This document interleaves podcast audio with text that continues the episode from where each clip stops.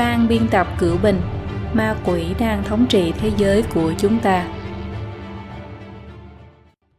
Chương 14 Văn hóa, Ma quỷ cuồng hoan. Giới thiệu, Thần sáng tạo ra nhân loại. Qua quá trình lịch sử đằng đẵng, Thần đã đặt định cho con người văn hóa chính thống. Mặc dù biểu hiện cụ thể của văn hóa mỗi dân tộc không giống nhau, Nhưng cốt lõi của chúng đều nhất quán đến ngạc nhiên. Mỗi dân tộc ở phương Đông và phương Tây đều coi trọng những mỹ đức như chân thành, khẳng khái, chính nghĩa, tiết chế,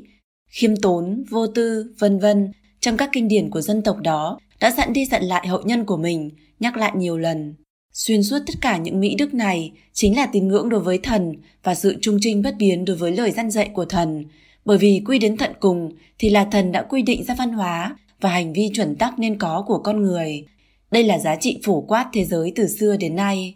Người cha đẻ của nước Mỹ hết sức coi trọng đạo đức lễ nghĩa của con người. Thời trẻ, Washington đã tự tay chép lại 110 quy tắc lễ nghĩa xã giao. Rules of Civility and Decent Behavior in Company and Conversation. Mặc dù trong đó có một số việc cụ thể và hình thức biểu hiện do thời gian trôi đi có thể cân nhắc thay đổi một chút, nhưng nội hàm trong đó lại có ý nghĩa phổ biến. Khi nhắc đến thần hoặc những việc có liên quan đến thần thì có tâm kính sợ, tôn sùng đạo đức, tôn trọng người khác, khiêm tốn, đối đãi với những người có thân phận khác nhau một cách tương xứng, chú ý tới đạo đức xã hội, không làm hại tình cảm và lợi ích của người khác, hành vi cử chỉ phải đúng mực và thích hợp với hoàn cảnh, quần áo gọn gàng, cho người khác một cảm nhận thẩm mỹ, không dùng những ngôn ngữ gây thương tổn hoặc có tính trả đũa người khác, không phỉ báng người khác sau lưng, gần gũi người hiền, giữ gìn lương tri, vân vân. Còn Benjamin Franklin có 13 điều chuẩn tắc trong cuộc sống, tiết chế, kiệm lời, trật tự, quyết đoán, tiết kiệm,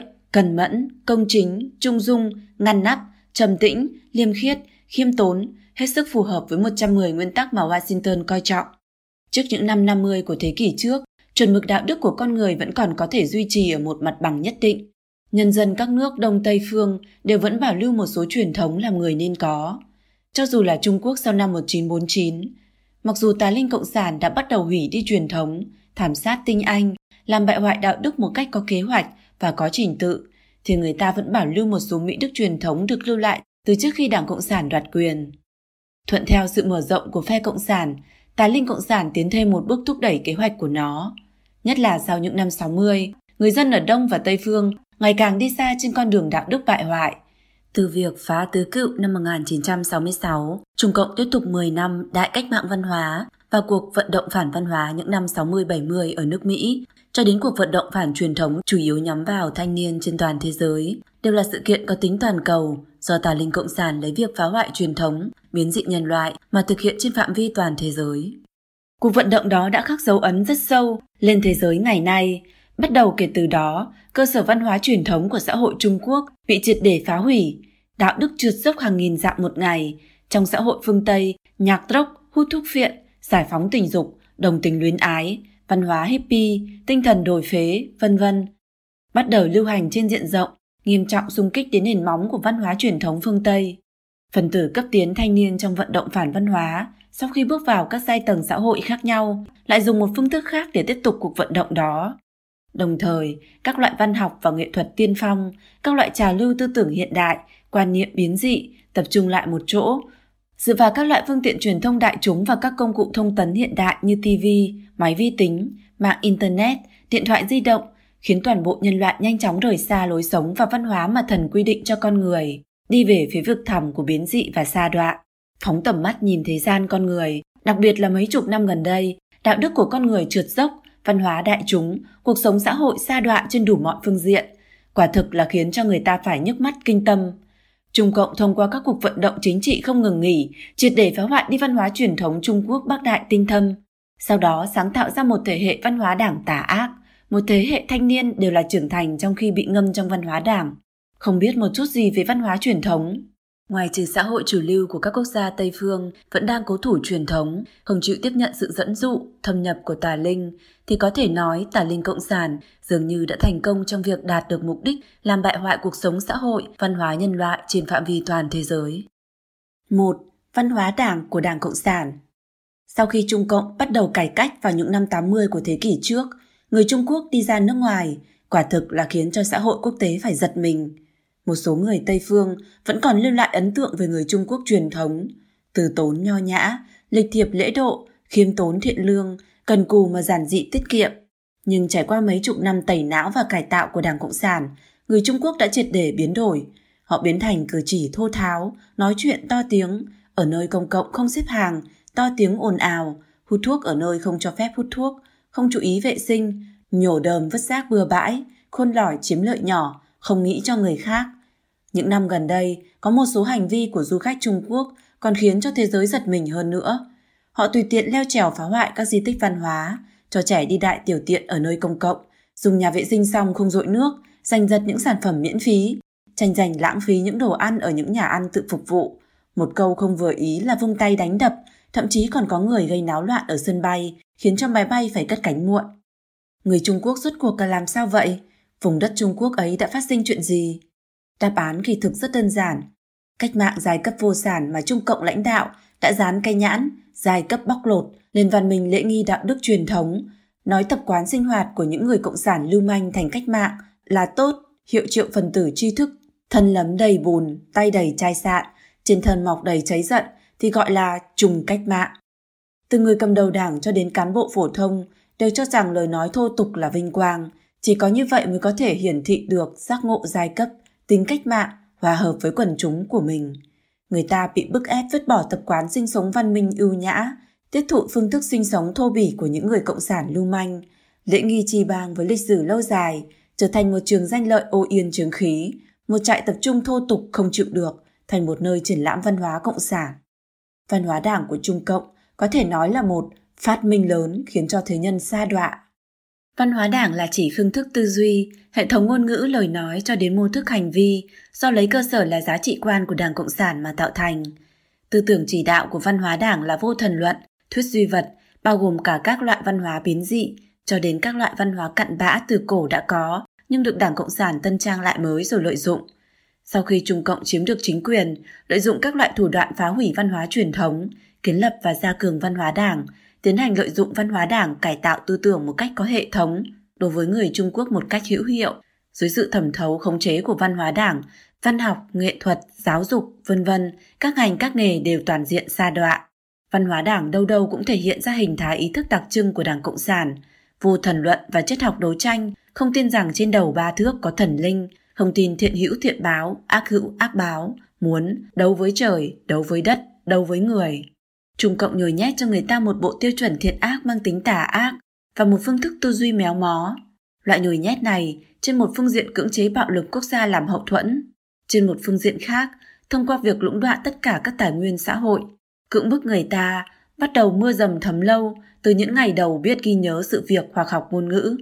Thủ đoạn nhồi nhét bao gồm việc sử dụng các cơ quan tuyên truyền, cưỡng chế người ta đọc các trước tác của lãnh tụ cộng sản lợi dụng các văn nhân, sách giáo khoa, hình thức văn nghệ để nhồi nhét văn hóa đảng, vân vân.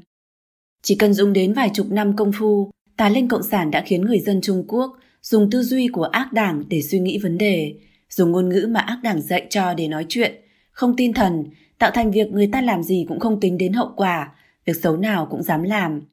Giữa con người với nhau không chỉ là chỉ biết có lợi ích, lừa gạt lẫn nhau, mà còn làm các việc căn bản không có giới hạn đạo đức, những câu nói của đảng cứng nhắc như xác chết, những lời nói dối hễ mở miệng là tuôn ra, những lời nói côn đồ lưu manh mặc sức lưu hành, những lời nói dơ bẩn dập trời ngập đất đã trở nên phổ biến tràn lan. 50 năm trước, một thế hệ hồng vệ binh thời kỳ cách mạng văn hóa trong thời gian dài bị văn hóa đảng huấn luyện, đến hôm nay đã bước vào tuổi già, cũng đa những thói quen xấu của văn hóa đảng vào tầm tuổi tác này. Những đứa trẻ được văn hóa đảng bồi dưỡng ra, trở nên khôn lỏi lớn sớm, mới có mấy tuổi mà việc xấu gì cũng biết, một thế hệ thanh niên không tin thần, không đạo đức, cuồng vọng tự đại, đạo đức giới tính toàn diện sụp đổ. Họ bị khiêu khích, xúi dục, mang theo một sức phá hoại tiềm tại rất to lớn. Tà linh cộng sản lợi dụng họ làm những người tiếp bước trong việc phá hoại đạo đức. Những người Trung Quốc mất đi cái gốc truyền thống của bản thân thì học hết những gì xấu nhất từ phương Tây sản sinh sau cuộc vận động phản văn hóa. Văn hóa đảng khiến cho người Trung Quốc ngày nay xa rời giá trị phổ quát thế giới, khiến tâm linh và tư tưởng cho đến hành vi của người ta sản sinh ra biến dị sâu sắc ở rất nhiều phương diện như gia đình, xã hội, giáo dục, công tác, quan hệ giữa người với người, vân vân, đã xa rời trạng thái bình thường của nhân loại, tư tưởng và hành vi cử chỉ thông thường là không phù hợp với người ở xã hội phi cộng sản. Trung Quốc hiện giờ cũng nói muốn khôi phục văn hóa truyền thống, nhưng khôi phục không phải là văn hóa truyền thống chân chính, mà là văn hóa đảng có biểu hiện truyền thống, nhưng thực ra không có chính tín đối với thần. Dưới sự chỉ đạo của loại văn hóa đảng này, ngay cả thần cũng có thể dùng để phát tài. Miếu bà nội ở huyện Dịch, tỉnh Hà Bắc rất hot. Được biết trong miếu này có thể tìm được tất cả các thần mà người ta muốn bái. Muốn thăng quan thì ở đây có thần quan, muốn phát tài thì ở đây có thần tài, toàn thân dán đầy tiền giấy. Muốn học lên thì ở đây có thần học với nếp nhăn sâu. Nếu như muốn bảo hộ cho bản thân lái xe bình an thì ở đây thậm chí còn có thần xe ôm cái địa phương hướng. Nhân viên quản lý của miếu bà nội còn nói một cách bá đạo hơn, thiếu thần tiên nào thì cứ tạo thêm một cái. Trung Quốc hiện đại cũng đang làm cái gọi là vận động khôi phục cổ truyền, nhưng vào ngày hôm nay khi đạo đức đã bại hoại thì trở về truyền thống nói dễ vậy sao? Mặc dù rất nhiều tác phẩm nghệ thuật biểu hiện là câu chuyện và khung cảnh thời cổ, nhưng toàn là dùng quan niệm tư duy của người hiện đại vốn đã bại hoại. Mặc cổ trang diễn cổ nhân, kỳ thực lại là kịch hiện đại, muốn dựa vào nghệ thuật văn hóa truyền thống để trang điểm cho vẻ bề ngoài, nhưng lại tiến thêm một bước trong việc hủy đi nội hàm chân chính trong văn hóa truyền thống. Ví dụ như những năm gần đây, lưu hành những vở kịch về đấu tranh trong cung điện thời cổ đại được rất nhiều người xem, mà nội dung trung tâm của nó lại là những sự tranh giành đấu đá, kẻ lừa người dối, kèn cựa căng thẳng đằng sau những màn trướng, diễn giải và phát huy một cách đầy đủ nhất hai gen lớn là đấu và hận của tà linh cộng sản. Tây Du Ký tùy ý cải biên, thậm chí còn cho Tôn Ngộ Không và Cáo Chín Đuôi, Bạch Cốt Tinh câu kết với nhau, có tình cảm yêu đương. Điều đáng sợ hơn là rất nhiều người, đặc biệt là những thanh niên không biết gì về văn hóa truyền thống, đã coi những điều này là văn hóa truyền thống một cách tự nhiên. Đây chính là Trung Cộng tiêu hủy văn hóa truyền thống, lại khiến cho người ta chẳng chút do dự mà coi triết học đấu tranh của văn hóa đảng và những nghệ thuật, văn nghệ, hí kịch hiện đại hoặc phục cổ vốn quán xuyến văn hóa đảng, vân vân là văn hóa truyền thống Trung Quốc. Văn hóa đảng khiến cho người ta không tin thần, khủng hoảng thành tín chính là hậu quả trực tiếp nhất, lừa đảo bịp bợm, hàng giả hàng kém chất lượng, thực phẩm có độc, tham ô hủ bại, vân vân đã trở thành hiện tượng bình thường trong cuộc sống. Cái gọi là văn hóa làm nhái ở Trung Quốc đại lục chính là một ví dụ điển hình cho khủng hoảng thành tín. Văn hóa làm nhái thường là dùng để chỉ sự giả mạo những sự vật nổi tiếng hoặc có uy tín, đặc biệt là đối với sự sao chép các nhãn hiệu và kỹ thuật của nước ngoài. Nói trắng ra, chính là ăn cắp và lừa đảo. Từ này lưu hành phổ biến đến mức từ điển tiếng Anh Oxford còn coi nó như từ mới mà đưa vào. Những hành vi làm nhái ở Trung Quốc đại lục không chỉ là giả mạo sản phẩm, thậm chí có thể giả mạo cửa hàng. Làm nhái điện thoại iPhone đã không còn là tin tức gì mới mẻ, mà tin tức các cửa hàng của Apple bị làm nhái cũng thường xuyên được đưa lên báo. Phía trước cửa hàng được trang trí công phu, có cửa kính bóng loáng, có bản trưng bày bằng gỗ màu nhạt, cầu thang uốn cong và tấm biển lớn có hình iPad và các sản phẩm của Apple khác, cho đến bức tường chứa các linh kiện có trật tự trình tề, có in dấu quả táo màu trắng, nhân viên đồng loạt mặc áo phông màu đen, có in hình quả táo. Ngay cả nhân viên cũng đều tin rằng họ đang làm cho một cửa hàng Apple thực sự. Dưới một không khí xã hội như vậy, có một số người Trung Quốc vì lợi ích mà có thể không từ thủ đoạn, không việc ác nào không làm, không sợ thiện ác báo ứng, nói dối làm giả đã trở thành một văn hóa lưu hành, văn hóa chủ lưu, không làm giả thì ngược lại trở thành khác người. Văn hóa đảng cũng trực tiếp làm bại hoại ngôn ngữ, cách dùng từ cực đoan, lấy tên cho quán ăn thì muốn là trời ở ngoài trời, hoàng ở trên hoàng, vương trong các vương. Về mặt văn phòng thì còn khoa trương hơn nữa.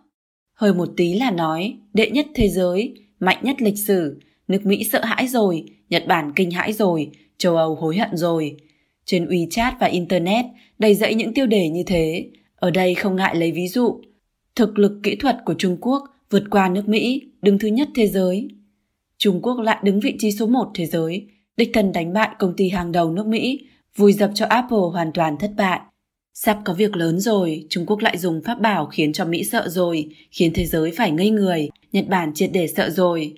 Huawei là một việc, thế giới đã sôi lên rồi. Trung Quốc lại đứng đầu thế giới trên một lĩnh vực nữa, chỉ dùng 30 năm đã hoàn thành biến đổi lớn, trong lịch sử Mỹ Nhật Hàn đều thán phục. Huawei tuyên bố đã sáng tạo ra chip 5G đầu tiên trên thế giới, khiến thế giới kinh sợ. Trong bộ phim Thật lợi hại, đất nước tôi và series tiết mục TV chuyên môn Thật xuất sắc, đất nước ta đầy rẫy các loại khẩu khí và ngôn ngữ khoác lác tự đại, không cẩn thận là lại đứng đầu thế giới rồi. Tựa hồ như toàn thế giới đều phải thần phục dưới chân Trung Quốc. Những điều này đều là cùng một họ với những thứ xuất hiện trong lịch sử Trung Cộng như đại nhảy vọt, phong trào khoác lác, vượt Anh đuổi kịp Mỹ, sản lượng một mẫu ba vạn cân. Làn sóng thổi phồng mới này là lời sáo rỗng của văn hóa Đảng Cộng sản, biểu hiện cụ thể vào thời đại Internet, thực chất của nó vẫn là vấn đề thành tín, thuận theo việc cải cách tự do. Những thứ biến dị bất hảo nhất của phương Tây cũng đều bị dẫn nhập vào Trung Quốc, bao gồm giải phóng tình dục, hút thuốc viện ma túy, đồng tình luyến ái, trò chơi trên máy tính, vân vân. Các loại tiết mục nghệ thuật giải trí đủ kiểu trên TV thì quá dung tục. Toàn bộ xã hội đều bị dẫn động đến mức đầy áp vật dụng tình dục như hang ổ của ma quỷ vậy. Tà linh cộng sản biến con người trở thành không còn là con người nữa, biến một đất nước từng là văn minh, huy hoàng, mỹ hảo, trở thành không còn là một đất nước nữa. 2. Tà linh cộng sản lật đổ văn hóa đại chúng phương Tây Thế giới tự do phương Tây vốn được biết đến bởi sự văn minh, nam giới lịch thiệp phong độ, phụ nữ có lễ nghi phong phạm, mọi người đối đãi với nhau một cách thành thật thẳng thắn, chung sống với nhau thân thiện. Tà linh cộng sản ở xã hội phương Tây cũng thực thi một loạt các an bài nhằm lật đổ, phá hoại văn minh phương Tây. Mặc dù nó không cách nào dùng bạo lực, cực quyền để trực tiếp phá hoại văn minh phương Tây và văn hóa đại chúng, nhưng nó cũng kích động tư duy và hành vi phụ diện, phản nghịch của người ta để đạt được mục đích hủy đi truyền thống, làm bại hoại phong tục, bại hoại đạo đức của thế nhân. Ở các quốc gia phương Tây sau khi giành chiến thắng ở Thế chiến thứ hai, khi người ta thích thú vui mừng, đã có một nhóm người tham gia vào lĩnh vực tư tưởng, văn hóa, mượn sự xuất hiện của trào lưu tư tưởng mới, suy nghĩ lại các việc sau chiến tranh mà bắt đầu dẫn người ta rời xa truyền thống, xa rời thần linh một cách hệ thống. Ở nước Mỹ, cái gọi là thế hệ sụp đổ, Beat Generation xuất hiện sau Thế chiến thứ hai. Thế hệ sụp đổ đa số là dùng để chỉ một nhóm các tác giả tại nước Mỹ ở những năm 50 sau Thế chiến II. Họ dẫn đầu làm ra một cuộc vận động văn học và nghệ thuật làm bại hoại thế nhân. Những người này miệt thị những hiện tượng bại hoại đạo đức trong xã hội, nhưng lại từ đó mà lại rút ra những kết luận phản lại với đạo đức truyền thống, tiêu cực chán đời. Đa số các thành viên của thế hệ sụp đổ đều thuộc dạng bất cần đời. Họ cổ suý cho lý luận chủ nghĩa tự do, phóng đại quan niệm tự ngã, cự tuyệt giá trị quan truyền thống, mê đắm vào chủ nghĩa thần bí, thúc phiện, phạm tội, sống cuộc sống phóng đãng không kiềm chế. Thái độ triệt để phê phán xã hội chủ nghĩa tư bản vừa khớp là nhất trí với phương hướng của hình thái ý thức của tà linh cộng sản, trở thành công cụ để tà linh lợi dụng. Trên thực tế, trong số họ rất nhiều người chịu nhận ảnh hưởng rất sâu của tư tưởng chủ nghĩa cộng sản, như Jack Kerouac, trước khi thành danh đã từng viết một cuốn tiểu thuyết Sự đàn sinh của một người chủ nghĩa xã hội, biểu đạt sự chống đối đối với xã hội chủ nghĩa tư bản. Một nhân vật đại biểu khác của cuộc vận động này là Allen Ginsberg, sau này công khai trở thành một người đồng hành với chủ nghĩa cộng sản. Mời xem chương 11 của cuốn sách này. Tác phẩm của họ không tuân thủ các quy tắc, kết cấu thông thường của sáng tác truyền thống, về mặt hình thức cũng thường tạp loạn vô chương, ngôn ngữ thô tháo thậm chí thô bỉ. Tác phẩm của những người này là phản luân thường phản đạo lý, từ phương diện tư tưởng cho đến văn hóa, đã trải đường cho cuộc vận động phản văn hóa những năm 60 trên phạm vi toàn thế giới, có ảnh hưởng rất lớn đối với xã hội. Sau năm 1960, càng có nhiều trà lưu tư tưởng biến dị hơn xuất hiện, như hippie, punk, goth, vân vân. Những trà lưu phản truyền thống này có ảnh hưởng rất lớn ở các thành phố lớn của phương Tây, dẫn dụ từng thế hệ thanh niên tôn dùng bạo lực, hút thuốc viện, giải phóng tình dục, ăn mặc kiểu quái dị, văn hóa đổi phế, hắc ám và tử vong, vân vân. Năm 1968, do Martin Luther King và Robert Kennedy bị ám sát, cùng với việc chiến tranh Việt Nam không ngừng leo thang, khiến cuộc vận động này đạt đến cao trào. Mùa xuân năm 1968, ước chừng hơn 2.000 người hippie ăn mặc quái dị tụ tập mấy ngày đêm liền ở công viên cánh cổng vàng San Francisco, dùng các loại hành vi quái đản nhạc rock, diễn sướng, thi ca, thậm chí là lõa thể, biểu đạt sự phản kháng đối với xã hội.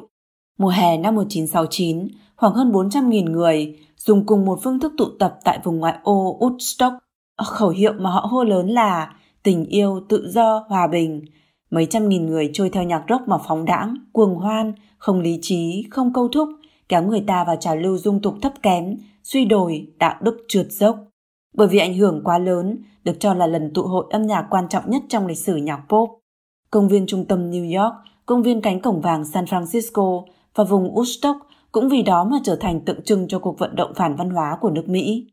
Cùng phối hợp với cuộc vận động phản văn hóa của nước Mỹ, năm 1968, nước Pháp phát sinh một cuộc nổi loạn, cơn bão tháng 5 của sinh viên mà trong đó hàng chục triệu người bị cuốn vào trên phạm vi toàn quốc. với cùng nguyên do là sự thù hận và phản kháng chống đối của các sinh viên trẻ đối với văn hóa và đạo đức truyền thống.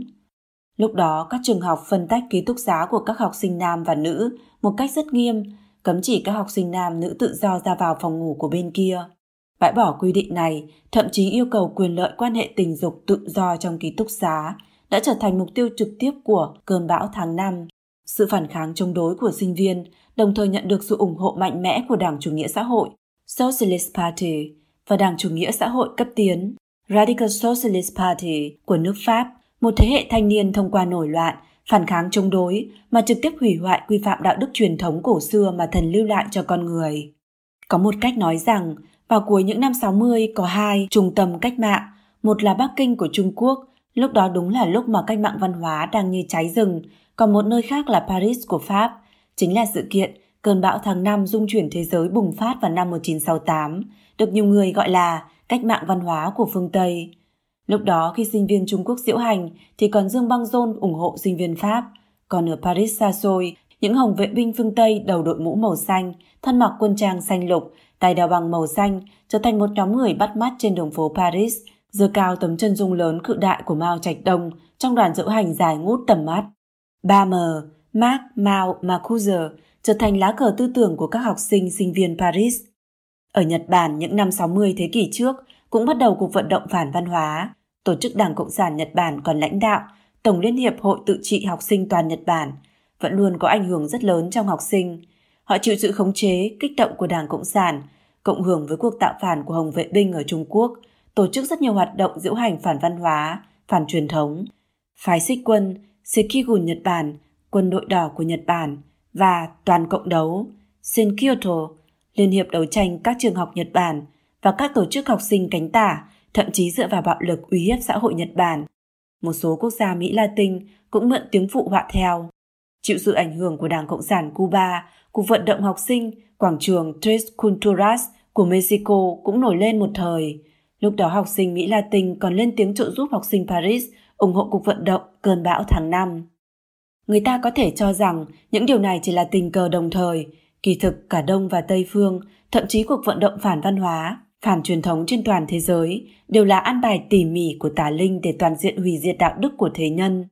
Đạo đức truyền thống, giá trị phổ quát mà thần lưu lại cho con người, trải qua lịch sử lâu dài hàng nghìn năm, nhưng dưới sự tấn công của các cuộc vận động toàn cầu do tà linh cộng sản an bài kỹ lưỡng, đã phải chịu nhận sự phá hoại cực đại. Những cuộc vận động này đã khuấy đảo cho thế giới trở nên ô yên trường khí, bắt đầu trả lưu đạo đức nhân loại trở nên bại hoại một cách đột biến. Văn hóa truyền thống 5.000 năm của Trung Quốc bị coi là tứ cựu, bị tiêu hủy đến cùng tận trong đại cách mạng văn hóa. Ở phương Tây, nhạc rock, hút thuốc viện, giải phóng tình dục, phá thai, ăn mặc kỳ quái, các loại nghệ thuật tiên phong, đi ngược lại với tín ngưỡng chính giáo, đồng tình quyến ái, vân vân, phổ biến tràn lan, đem lại ảnh hưởng phụ diện thâm sâu và nặng nề, lâu dài. Văn hóa thần truyền huy hoàng không còn nữa, văn hóa phương Tây trở nên ảm đạm không còn bản sắc. 3. Hiện tượng hỗn loạn của văn hóa đại chúng và cuộc sống xã hội Sau khi văn hóa truyền thống bị lật đổ, văn hóa biến dị và nhân tố phụ diện bắt đầu chủ đạo thế giới này. Những thứ loạn bắt nháo ở đâu cũng có thể thấy. Mục này lấy việc chỉ ra những hiện tượng xã hội hỗn loạn và văn hóa biến dị của nước Mỹ làm chủ. Nhưng nước Mỹ là người đi đầu trong việc khuếch tán văn hóa toàn cầu, thì sự biến dị văn hóa đó đã lan ra toàn cầu. Chính như chúng tôi đề cập ở bên trên, ngay cả Trung Quốc, Nhật Bản là những nước hết sức phong bế và có nội uẩn văn hóa truyền thống hết sức thâm hậu, cũng không cách nào kháng cự lại được sự xâm lược của văn hóa biến dị nước Mỹ, cái gì cũng tiếp nhận. Nhìn quanh thế giới, các loại hành vi đổi phế và biểu hiện bên ngoài phóng đáng loạn bậy, nổi loạn, phản xã hội, phản đạo đức, bất cần đời, có thể nói là lan tràn ra khắp toàn cầu. 3.1 Nhạc hip hop và rock and roll Điều mà âm nhạc truyền thống nhấn mạnh là giáo hóa nhân tâm, bồi dưỡng đạo đức, khiến thân tâm lành mạnh, xã hội hài hòa, thiên nhân hợp nhất. Điều mà nó đề xướng là đức âm nhã nhạc, kỵ húy những âm nhạc là lướt cuồng loạn, dâm dục. Nhưng hôm nay, âm nhạc, ca vũ xuất hiện sự xa đoạn khiến cho người ta phải kinh sợ. Sự thịnh hành của nhạc rock và hip hop chính là một ví dụ điển hình. Hiện tượng hip hop hưng khởi ở Mỹ vào những năm 70 thế kỷ trước. Nó bắt đầu ở nơi đầu đường góc phố, Lúc đầu là từ khu của người da đen, sau đó ảnh hưởng đến những người gốc Mỹ Latin và dân di cư Jamaica, vân vân. Âm nhạc hip hop là một loại phát tiết tâm tình bất mãn đối với xã hội và chính trị. Ở những khu mà kinh tế khá lạc hậu, rất nhiều cư dân không có việc gì để làm, ngay cả một nhạc cụ đàng hoàng cũng không mua được. Do vậy có thể nói hiện tượng hip hop và âm nhạc bao gồm rap, breakdance, graffiti, vân vân, khởi đầu có thể nói là sản vật của bần cùng, rảnh rỗi, mà nội dung chủ yếu của rap là coi bạo lực, súng ống, xác tình, dâm uế, đồi phế, chủ nghĩa phân biệt chủng tộc, bần cùng, vân vân như một phần bình thường của cuộc sống mà truyền nhau hát. Vài chục năm nay, rap, breakdance, vân vân từ New York đi ra khỏi nước Mỹ đã bao phủ cả thế giới. Rất nhiều thành phố ở châu Á, châu Âu, thậm chí châu Phi, đi đến đâu người ta cũng thấy hiện tượng hip hop. Những thứ này thuận theo việc đạo đức xã hội bại hoại, được người chấp nhận và suy sùng, mặc dù vốn dĩ nó không có nội hàm thanh nhã cao thượng gì, vốn dĩ khó mà tới được điện đường nghệ thuật của giới chủ lưu, thậm chí nó là thấp kém, là thứ phản văn hóa, biến dị, nhưng đã bắt đầu lên đài, vào được cả những nhà hát hàng đầu. Trong vở nhà kịch Hamilton, nhà hát Broadway đã đưa câu chuyện của Bộ trưởng Tài chính đầu tiên của nước Mỹ thời sơ khai thành lập nước vào một bản rap mà hát phối với nhạc rock đưa lên vũ đài nghệ thuật diễn vào năm 2015, một thời đã chấn động giới biểu diễn nghệ thuật của Mỹ, còn được rất nhiều giải thưởng lớn. Nó được diễn xuất ở trung tâm biểu diễn Kennedy, Washington DC trong thời gian gần 3 tháng. Phòng vé hot đến mức phải lên mạng lấy số xếp hàng trước, xếp hàng dài hơn vạn người mới có cơ hội mua vé. Khởi nguồn của nhạc rock sớm hơn hip hop một chút, có thể phải truy ngược về những năm 40 của thế kỷ trước. Nhạc rock rất coi trọng ứng dụng nhạc khí, không giống như hip hop dùng nhịp điệu lời nói để giữ tiết tấu, nhạc rock dựa vào đàn guitar để đánh ra tiết tấu. Nhạc rock có rất nhiều mối liên hệ với thế hệ sụp đổ. Đa số những tay nhạc rock của đời sau đều chịu nhận sự gợi mở với tinh thần của thế hệ sụp đổ. Bản thân những tác giả đó cũng thường xuyên xuất hiện ở các buổi biểu diễn nhạc rock, thậm chí là bạn bè hợp tác. Đến những năm 60, nhạc rock trở thành loại âm nhạc đi kèm với cuộc vận động phản văn hóa. Nó đưa người ta vào một loại điên cuồng không lý tính, loại giọng nói cuồng loạn trong nhạc rock kim loại nặng, tấu kèm với nó là âm thanh guitar điệu méo mó hết sức, nhịp trống nhanh và dày, khiến người ta phóng túng bản năng sinh lý và dục vọng của bản thân, làm mất đi sự tiết chế lý tính, phóng đại ma tính vốn bị ức chế bởi lý tính trong trạng thái bình thường, trao tự ngã cho ma quỷ và các âm linh tầng thấp khống chế. Nó còn có ảnh hưởng xấu hơn là nội dung ca từ mà nhạc rock hát lên mang đầy nội dung của chủ nghĩa hư vô, cổ vũ người ta hút thuốc phiện, cái gọi là nhạc rock mê huyễn, cổ vũ người ta nổi loạn, tự sát, suy sủng bạo lực và cách mạng, cổ vũ đồng tình luyến ái, cổ vũ phụ nữ không cần chồng, cổ vũ người ta lang trạ và dâm loạn, rất nhiều đều mang đầy những ca từ dâm uế và trần trụi hoặc những ngôn ngữ khiêu khích trêu ghẹo về giới tính. Thậm chí lấy việc suy sủng ma quỷ, lăng mạ thần làm vui. Ví dụ một số âm nhạc siêu sao được coi là lưu hành rộng rãi hết sức, lợi dụng những ca từ mà biểu hiện sự khiếm nhã tục tĩu đối với những thiếu nữ vị thành niên một cách rất đường hoàng công khai, rót vào đầu người nghe một loại văn hóa xâm phạm giới tính, khiến người ta phải kinh động, còn có những ca từ mang đầy sự khiêu khích và sát khí. Này, tên ta là đảo loạn, ta muốn hét và ta muốn thét, ta muốn giết bén tên quốc vương, ta muốn chửi mắng thậm tệ những người hầu của hắn. Ca từ trong Street Fighting Man còn có một bài hát tên là Đồng tình với ma quỷ, Sympathy for the Devil.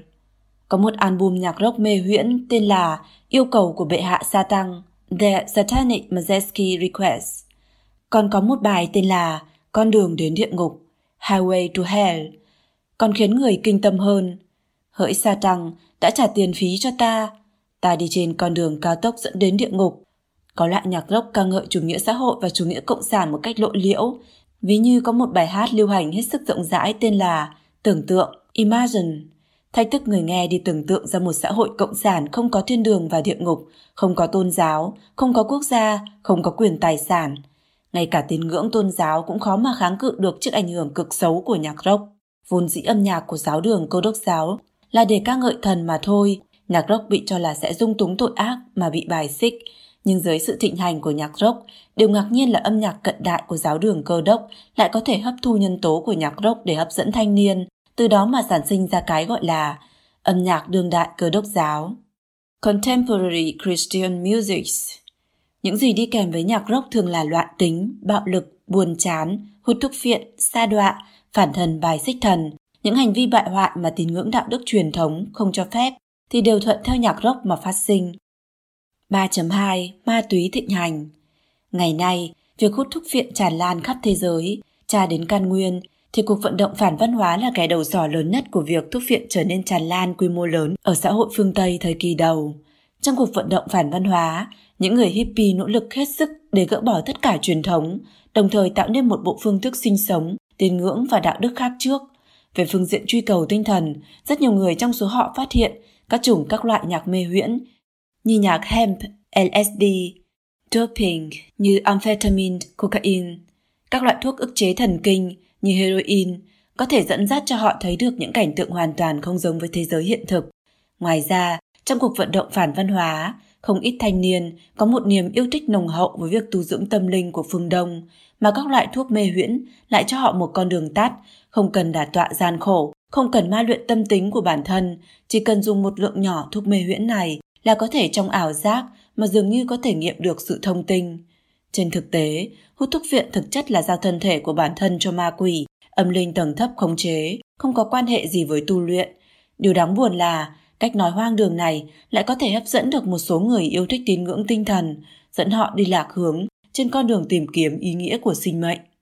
Một số ca sĩ nổi danh lưu hành, một số ca sĩ nhạc rock trẻ tuổi được 20-30 năm, không đến 40 năm là tử vong. Đây là một hiện tượng điển hình.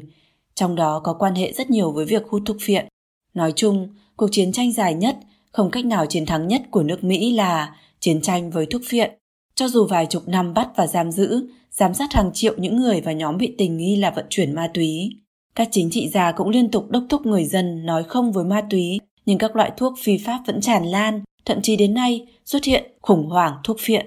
Từ năm 2000 đến nay, có hơn 300.000 người chết vì dùng quá liều các loại thuốc thuộc dạng ma túy. Ngày 26 tháng 10 năm 2017, Tổng thống Trump tuyên bố coi khủng hoảng về các loại thuốc thuộc loại thuốc phiện là việc khẩn cấp của y tế công cộng, cần toàn lực phản kích. Theo báo cáo năm 2017 của Sở Nghiên cứu việc lạm dụng thuốc ở thanh thiếu niên, tỷ lệ sử dụng ma túy trong thanh thiếu niên cũng hết sức ghê gớm. 45% số học sinh lớp 12 từng hít ma túy, 37,1% số học sinh lớp 12 từng dùng ma túy trong một năm gần nhất.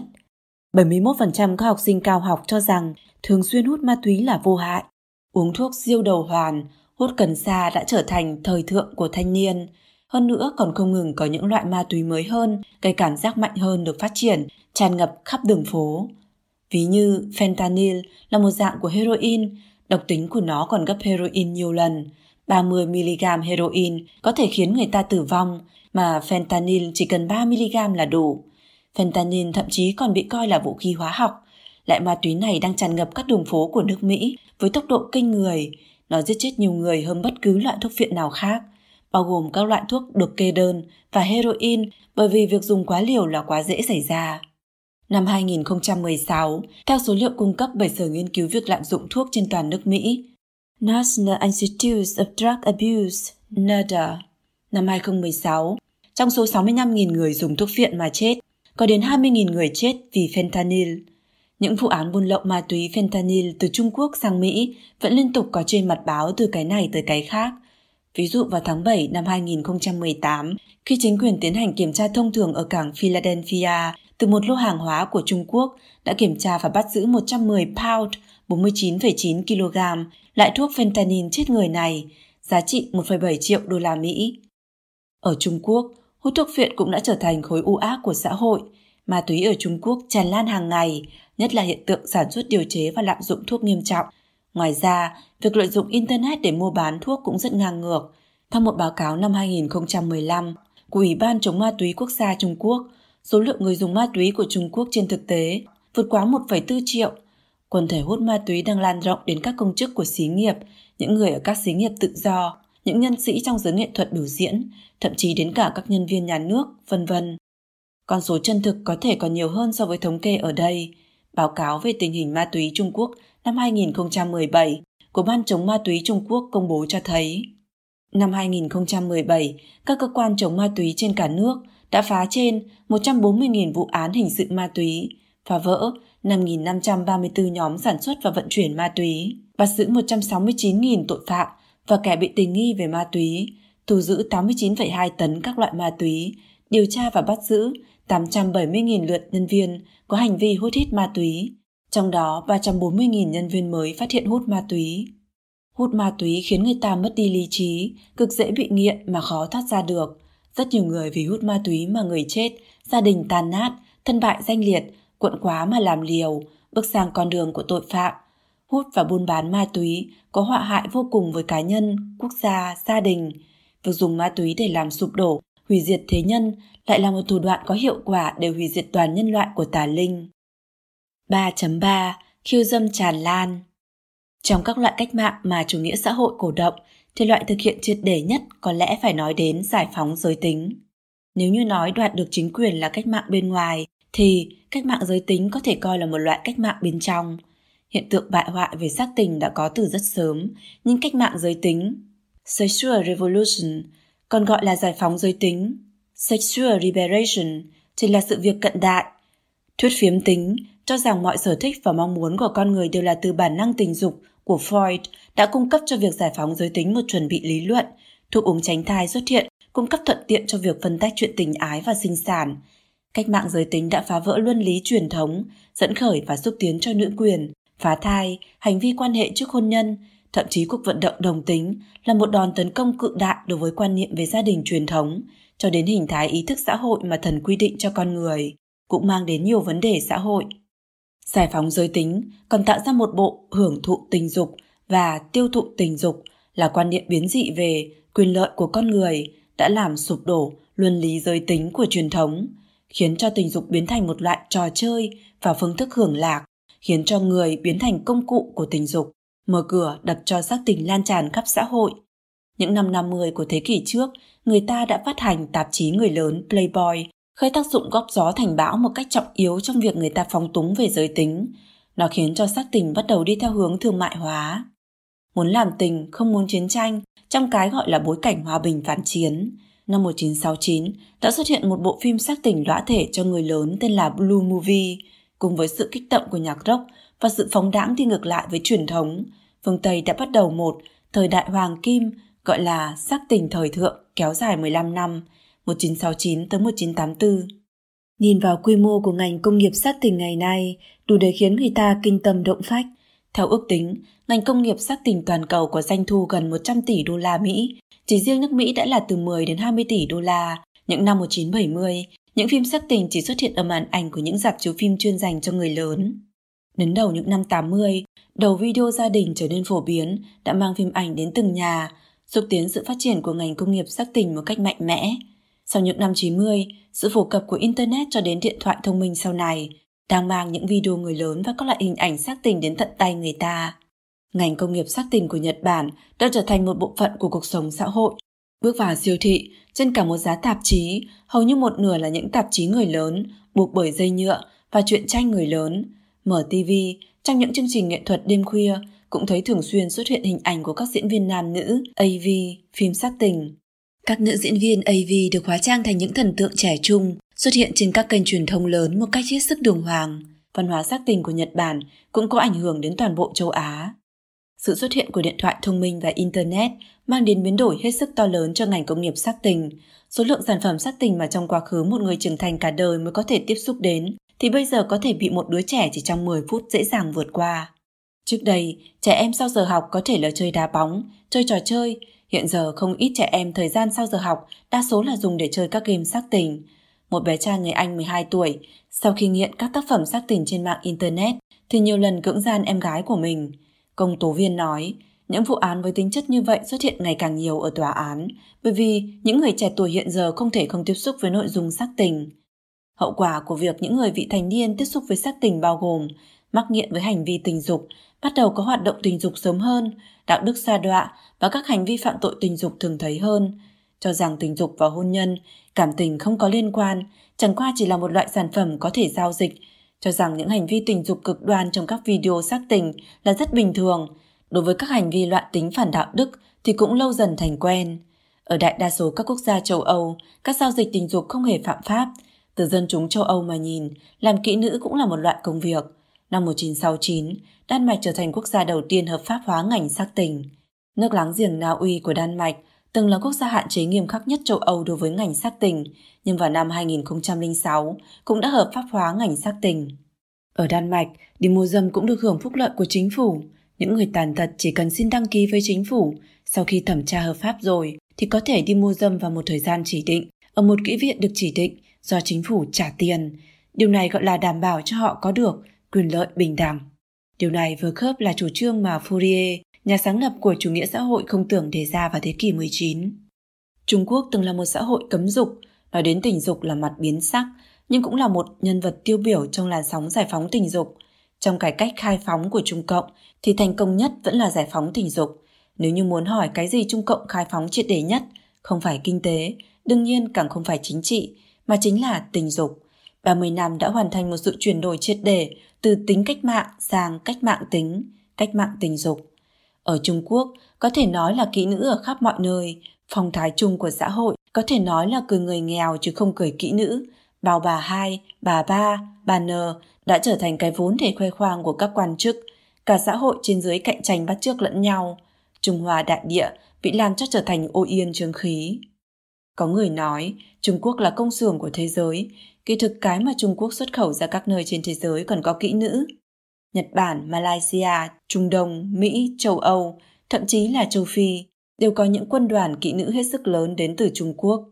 Có báo cáo chỉ ra, ở các quốc gia khu vực châu Phi phía nam sa mạc Sahara, có từ 13.000 đến 18.500 kỹ nữ đến từ Trung Quốc. Các nước Đông Nam Á, Nam Mỹ cũng không may mắn thoát khỏi. Rất nhiều thành phố đã trở thành điểm đến trọng yếu của du lịch tình dục, sex tourism. Mặc dù không hợp pháp, nhưng các giao dịch tình dục đã trở thành chỉ tiêu trọng yếu để kéo theo sự tăng trưởng kinh tế ở một số quốc gia. Thậm chí ở các nước đạo hồi như Ai Cập, Tunisia, Sudan, mặc dù bị phong tục truyền thống coi là hồng thủy mãnh thú, nhưng ngành tình dục vẫn hoạt động ngầm một cách rất mạnh mẽ.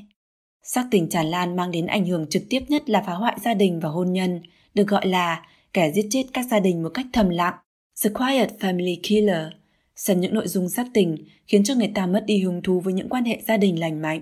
Các sản phẩm sắc tình khiến người ta sản sinh ra sự phong túng tình dục lớn hơn nữa, từ đó dẫn tới tăng cao tỷ lệ sinh con ngoài hôn nhân và nguy cơ mắc các bệnh tình dục. Năm 2004, theo văn bản của Thượng nghị viện Mỹ,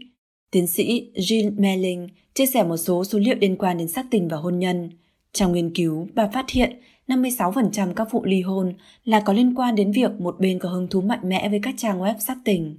Trong cuộc họp thường niên năm 2016 của Hiệp hội Xã hội học nước Mỹ, có một nghiên cứu được phát biểu cho thấy rõ rằng những người xem các nội dung sắc tình so với những người không xem ở cùng độ tuổi sẽ ly hôn hơn, tỷ lệ ly hôn cao gấp đôi. Nghiên cứu này cho thấy nếu chồng xem phim sắc tình, tỷ lệ ly hôn tăng từ 5% đến 10%, nếu vợ xem phim sắc tình, tỷ lệ ly hôn tăng từ 6% đến 18%.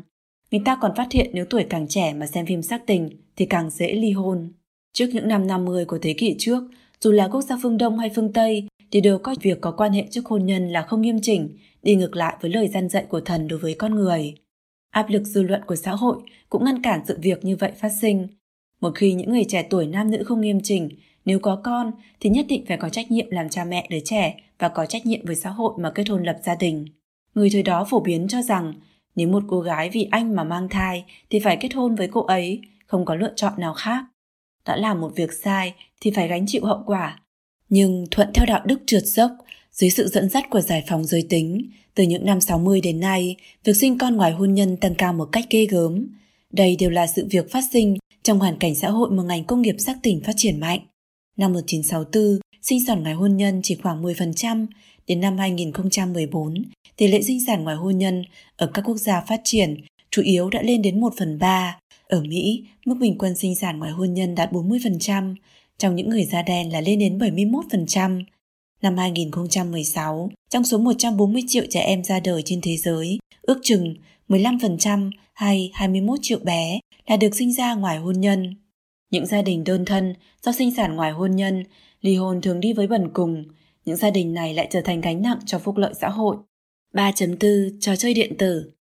Hiện giờ có nhiều đứa trẻ mỗi ngày dành tới vài giờ chơi trò chơi điện tử. Rất nhiều nhà sản xuất làm các trò chơi điện tử trở nên ngày càng sống động, như thật, ngày càng mang theo nhân tố bạo lực và sắc tình, ngày càng hấp dẫn người ta, ngày càng khiến cho trẻ em thậm chí người lớn chìm đắm vào trong đó mà không thể vực dậy nữa đã trở thành một việc khiến cho phụ huynh, trường học, thậm chí là chính phủ rất đau đầu. Trò chơi điện tử trở thành một loại văn hóa đại chúng đi theo người ta trong quá trình lớn lên, trưởng thành. Nhưng đây là một loại văn hóa gì vậy? là văn hóa hủy diệt con người, không khác gì với thuốc phiện. Những người bị mê đắm vào trò chơi điện tử căn bản không cách nào tĩnh lặng mà nhìn ra được những tai hại do trò chơi điện tử mang đến. Chỉ cảm thấy thích chơi, hứng thú, không thắng thì không thôi. Hơn nữa, hiện giờ các trò chơi điện tử từ hình vẽ đến tình tiết đều cổ suý cho bạo lực và giết hại lẫn nhau, kích động xác tình, tối tăm và máu lạnh. Những tin tức được truyền đến cũng là ma tính. Từ hình vẽ đến nội dung, có rất nhiều đều là thứ không hợp với thanh thiếu niên. Rất nhiều trò chơi điện tử khiến có được khoái cảm từ giết chóc, phá hoại, bạo lực, máu tanh và tranh đấu. Có một số khiến cho trẻ em phát dục sớm, càng dễ dàng dẫn tới loạn tính, thậm chí là phạm tội. Trò chơi điện tử bị internet hóa, còn gọi là game online, càng khiến người ta mắc nghiện. Trước đây các trò chơi là do một người khi rảnh rỗi, dùng để cho thời gian qua đi mà thôi. Còn hiện giờ game online trở thành một loại vận động thể dục chủ động tham dự, cần có nhiều người đồng thời cùng chơi trên mạng, cũng biến tướng trở thành hoạt động xã giao của người ta, đặc biệt là trẻ em. Bởi vì là sự tương tác giữa những người chơi, tạo nên tâm lý so bì giữa họ, khiến cho người ta rất dễ lao vào đó một cách dễ dàng. Đổ vào đó một lượng tiền bạc và tinh lực lớn. Những đứa trẻ không chơi loại trò chơi này rất có thể là không có bạn bè mà rơi vào trạng thái người cô độc với tâm lý mình là khác người vì bạn bè cùng lứa coi thường. Thế là ngay cả phụ huynh cũng không thể không buông tay cho con mình chơi trò chơi điện tử đành mở to mắt nhìn con mình rơi vào chỗ chết. Chơi trò chơi điện tử chiếm dụng của trẻ em một lượng lớn thời gian học tập, thời gian hoạt động ngoại khóa, thời gian giao tiếp truyền thống giữa người với người, khiến cho các em trở thành tù binh của trò chơi điện tử. Một vị học giả chia sẻ về kinh nghiệm của chính bản thân mình, đứa con trai 13 tuổi của ông chỉ có thể là ấn định một lượng thời gian cho cháu chơi trò chơi điện tử, làm xong bài tập mới được chơi vài giờ vào cuối tuần. Nếu như cháu bé có thể tự quyết định thì mỗi ngày cháu có thể chơi trò chơi điện tử 23,5 giờ. Rất có thể là chẳng cần tắm, cơm cũng không cần ăn. Nghiên cứu của ông cho thấy, trò chơi điện tử chiếm lĩnh thời gian giải trí của giới trẻ ngày càng nhiều, khiến cho những người trẻ tuổi được giáo dục thấp và có thu nhập thấp thông qua việc chơi trò chơi điện tử mà có được cảm giác hạnh phúc.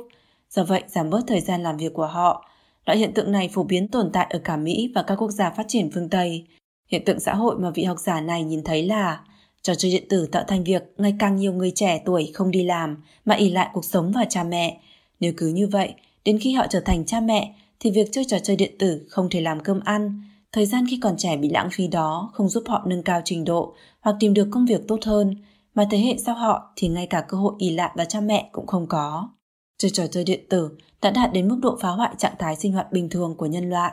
Trò chơi điện tử chính là thuốc viện tinh thần, điều khác với heroin là heroin là tất cả các nước đều cấm, nhưng trò chơi điện tử lại được một số quốc gia coi là ngành quan trọng, thúc đẩy GDP mà phát triển. Điều này có nghĩa là gì? Chính là quốc gia đang chế tạo ra thuốc phiện, dùng loại thuốc phiện tinh thần này để hủy diệt đi một thế hệ, khiến quốc gia và nhân loại không có tương lai. Sự xuất hiện của mạng Internet và điện thoại mở ra cho ngành sản xuất trò chơi điện tử một thị trường còn lớn hơn. Cơ quan điều tra và nghiên cứu Newzoo đã công bố báo cáo thị trường trò chơi điện tử toàn cầu vào tháng 4 năm 2018. Ước tính năm 2018, thị trường trò chơi điện tử toàn cầu thu nhập đạt đến 137,9 tỷ đô la Mỹ, tăng trưởng 13,3% so với năm trước. Thu nhập từ trò chơi điện tử có hơn một nửa là đến từ người dùng điện thoại di động. Trò chơi điện tử dùng công nghệ số chiếm lĩnh 91% thị trường toàn cầu. Báo cáo này còn dự đoán thị trường trò chơi điện tử sẽ giữ được mức tăng trưởng hai con số trong 10 năm tiếp theo.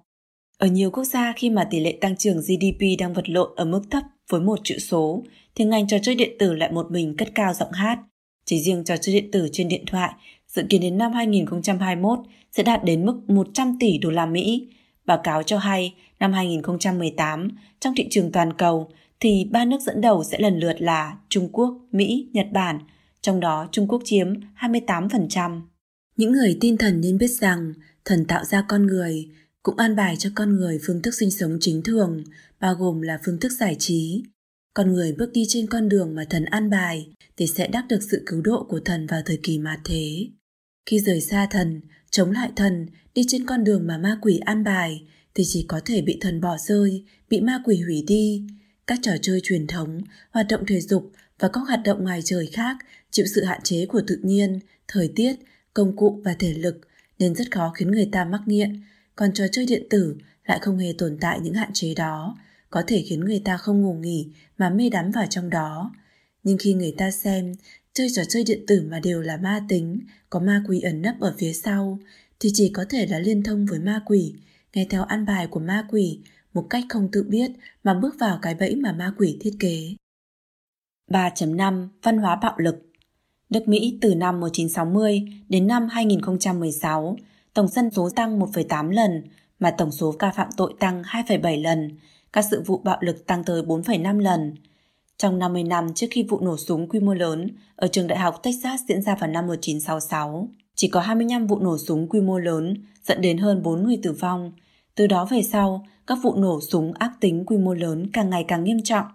Từ vụ nổ súng Killeen ở Texas năm 1991 khiến 23 người chết đến vụ thảm sát 58 người ở Las Vegas năm 2017, mỗi vụ nổ súng quy mô lớn được đưa ra công chúng đều khiến cho người ta phải kinh tâm động phách. Trên phạm vi thế giới, các sự kiện khủng bố mỗi năm tăng từ 650 vụ năm 1970 đến 13.488 vụ năm 2016, tăng 20 lần. Từ sau vụ khủng bố 11 tháng 9 năm 2001, các sự kiện tấn công khủng bố tăng 160%. Bạo lực ở thế giới hiện thực và kinh nghiệm cuộc sống hàng ngày của chúng ta trở nên nhất trí. Cuộc sống hàng ngày của chúng ta đã bị văn hóa bạo lực bao vây, không chỉ là trong nhạc rock kim loại nặng cường liệt mang đầy bạo lực, đại đa số các tác phẩm điện ảnh, thậm chí là trò chơi điện tử, lấy bạo lực làm chủ đề. Rất nhiều tác phẩm điện ảnh đều dùng diễn viên và thủ pháp với hình tượng chính diện để khắc họa hình tượng xã hội đen, bang phái, hải tặc, cấp cho những hình tượng phụ diện này ánh hào quang và sức mê hoặc, khiến người ta không chỉ không phản cảm mà còn bắt đầu hướng về tội phạm và xã hội đen. Trò chơi điện tử xuất hiện lại cung cấp cho người ta một kênh sử dụng bạo lực hai chiều trong các trò chơi điện tử, khiến cho bạo lực từ các tác phẩm điện ảnh chỉ rót vào theo một chiều, đến khiến cho người ta có được thể nghiệm về bạo lực từ các trò chơi điện tử một cách chủ động. Trong trò chơi điện tử chém đầu chặt chân tay, máu bắn tung tóe thường vượt qua mức độ của phim ảnh.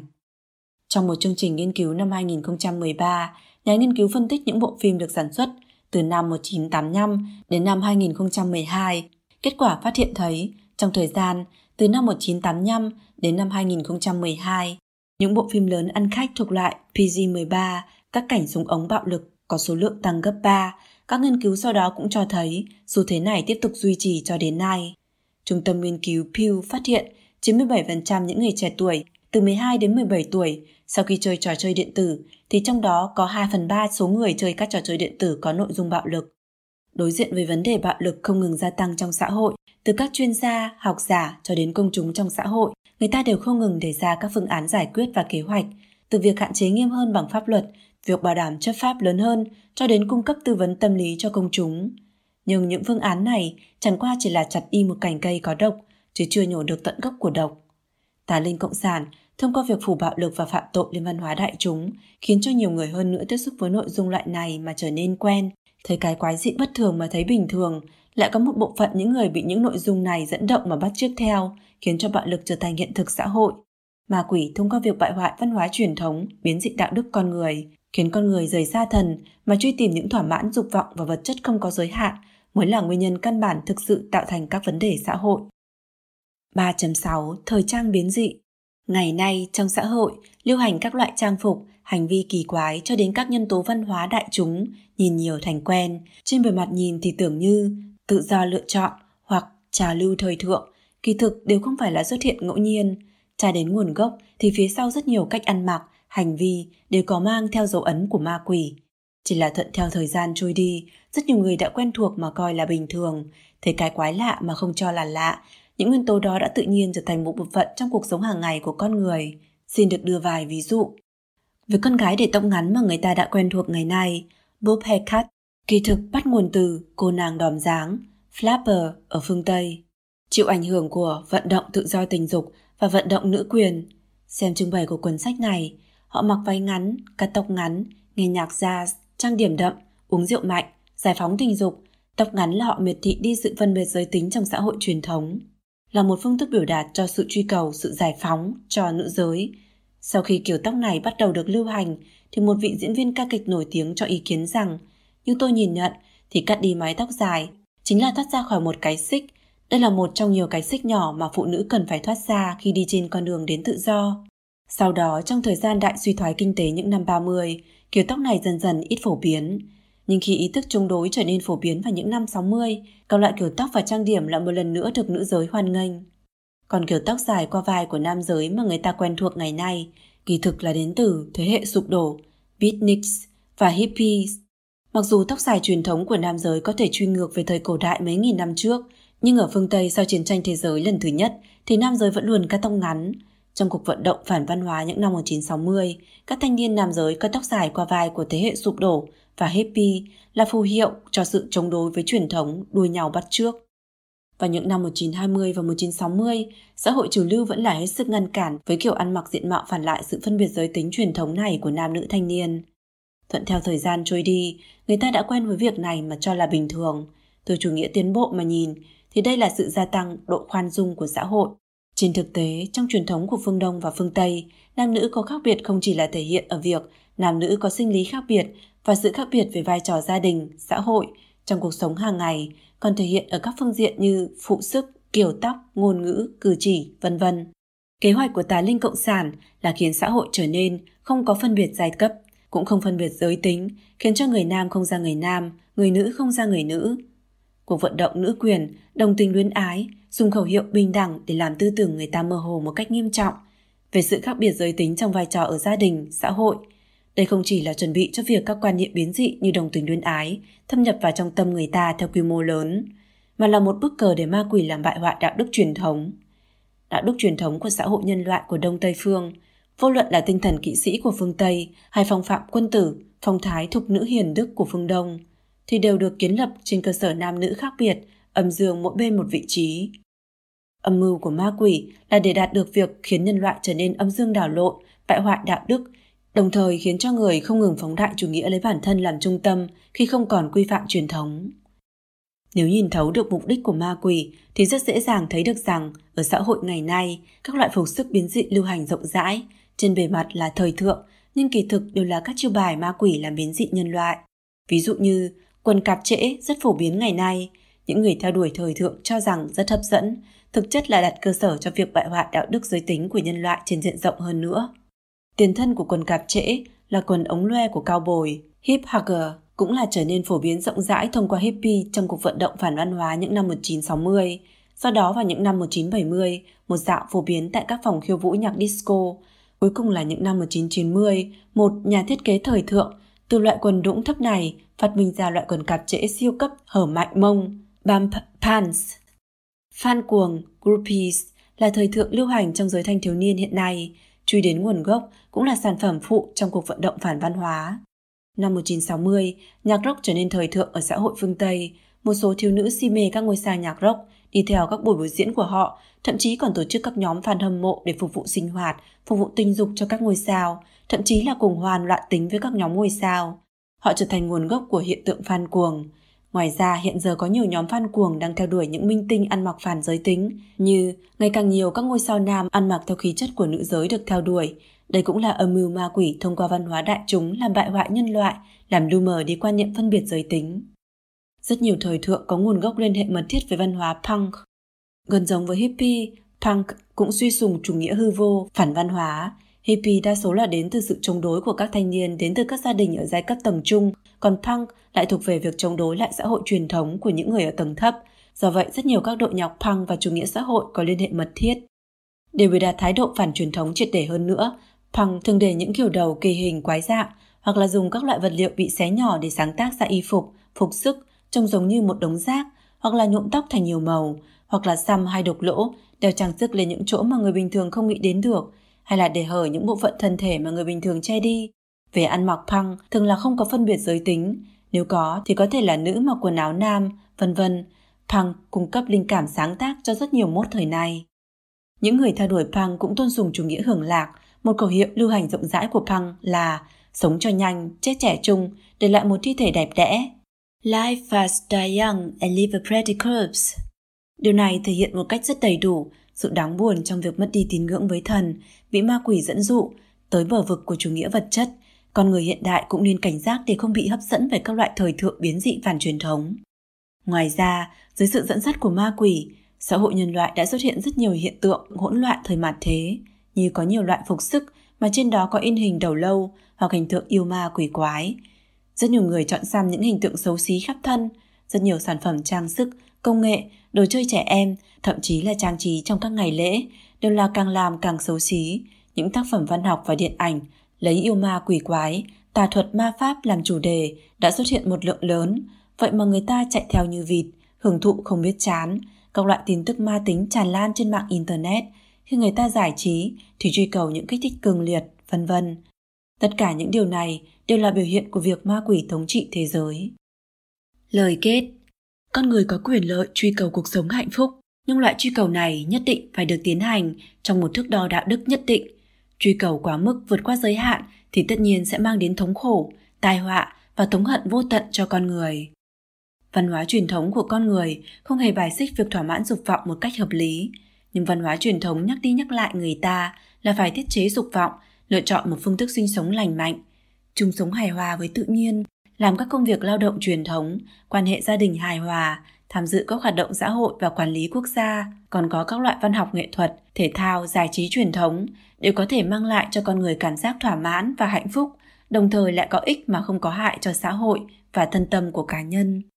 Mục đích cuối cùng của tà linh cộng sản là hủy diệt nhân loại, trong đó một bước tất nhiên là làm bại hoại đạo đức của con người, khiến cho thần không có cách nào quản con người nữa. Do vậy, cho dù là có nắm chính quyền hay không, tà linh cộng sản đều muốn toàn diện khống chế văn hóa đại chúng, dẫn hướng cho quần thể con người trên diện tích lớn đi theo phương thức sinh sống của tà ác. Trong vài chục năm qua, ma quỷ dùng các phương thức khác nhau ở Đông Tây Phương, sản sinh ra một bộ văn hóa đại chúng và cuộc sống xã hội hoàn chỉnh. Đột nhiên đối diện với một xã hội hiện đại sặc sỡ và quái dị, rất nhiều người quên một nguyên tắc đạo đức và lời dạy của thần, bắt đầu phóng túng dục vọng của bản thân, truy cầu hưởng lạc một cách vô độ, coi bản thân là trung tâm, chủ nghĩa hưởng lạc, chủ nghĩa hư vô trở thành thời thượng phổ biến. Văn hóa biến dị đang chủ đạo thế giới này, ma quỷ đang vui mừng điên cuồng trong văn hóa đại chúng và cuộc sống xã hội. Nhân loại đã quên mất mục đích chân chính của sự tồn tại của sinh mệnh. Tình dục, thuốc viện, nhạc rock và trò chơi điện tử kích thích phóng đại dục vọng của con người. Rất nhiều người bị chìm đắm vào trong đó, chạy trốn khỏi khổ nạn và những điều không vừa ý trong cuộc sống, mà không nghĩ được rằng những thú vui đó chỉ có thể mang lại cho người ta sự thỏa mãn ngắn hạn, đi kèm sau đó là tai họa và thống khổ còn lớn hơn. Điều mà hút thuốc viện tạo thành là bệnh tật, tử vong và nhân cách méo mó, việc loạn tính phá hoại gia đình, khiến người ta mất đi sự tin tưởng và cảm giác ấm áp. Trò chơi điện tử khiến người ta mất đi bản tính, sống trong thế giới hư ảo một thời gian dài. Những người mê đắm vào những thú vui này cảm thấy là mình đang vui sướng tột độ, nhưng kỳ thực là ma quỷ đang lợi dụng thân thể của họ mà cuồng hoan. Điều chờ đợi bản thân họ là sự tử vong của nhục thân và sự trầm uất về tinh thần. Toàn bộ xã hội và quốc gia cũng vậy, khi cả một nhóm người trên diện rộng mê đắm vào dục vọng và hưởng lạc thì tai họa sẽ đến sau đó. Thần sáng tạo ra con người, cũng cho con người sự tự do về ý chí. Vào thời khắc cuối cùng, khi mà ma quỷ đang hủy diệt nhân loại, con người không nên lạm dụng tự do để tiếp tục bước đi trên con đường xa đoạn không lối về ấy, mà nên thiện dụng tự do, lựa chọn một phương thức sinh sống để lại được trở về với truyền thống và văn hóa truyền thống. Thần vẫn luôn dõi theo con người, chăm sóc cho con người. Con người có thể quay trở lại hay không đều trông vào lựa chọn của bản thân mình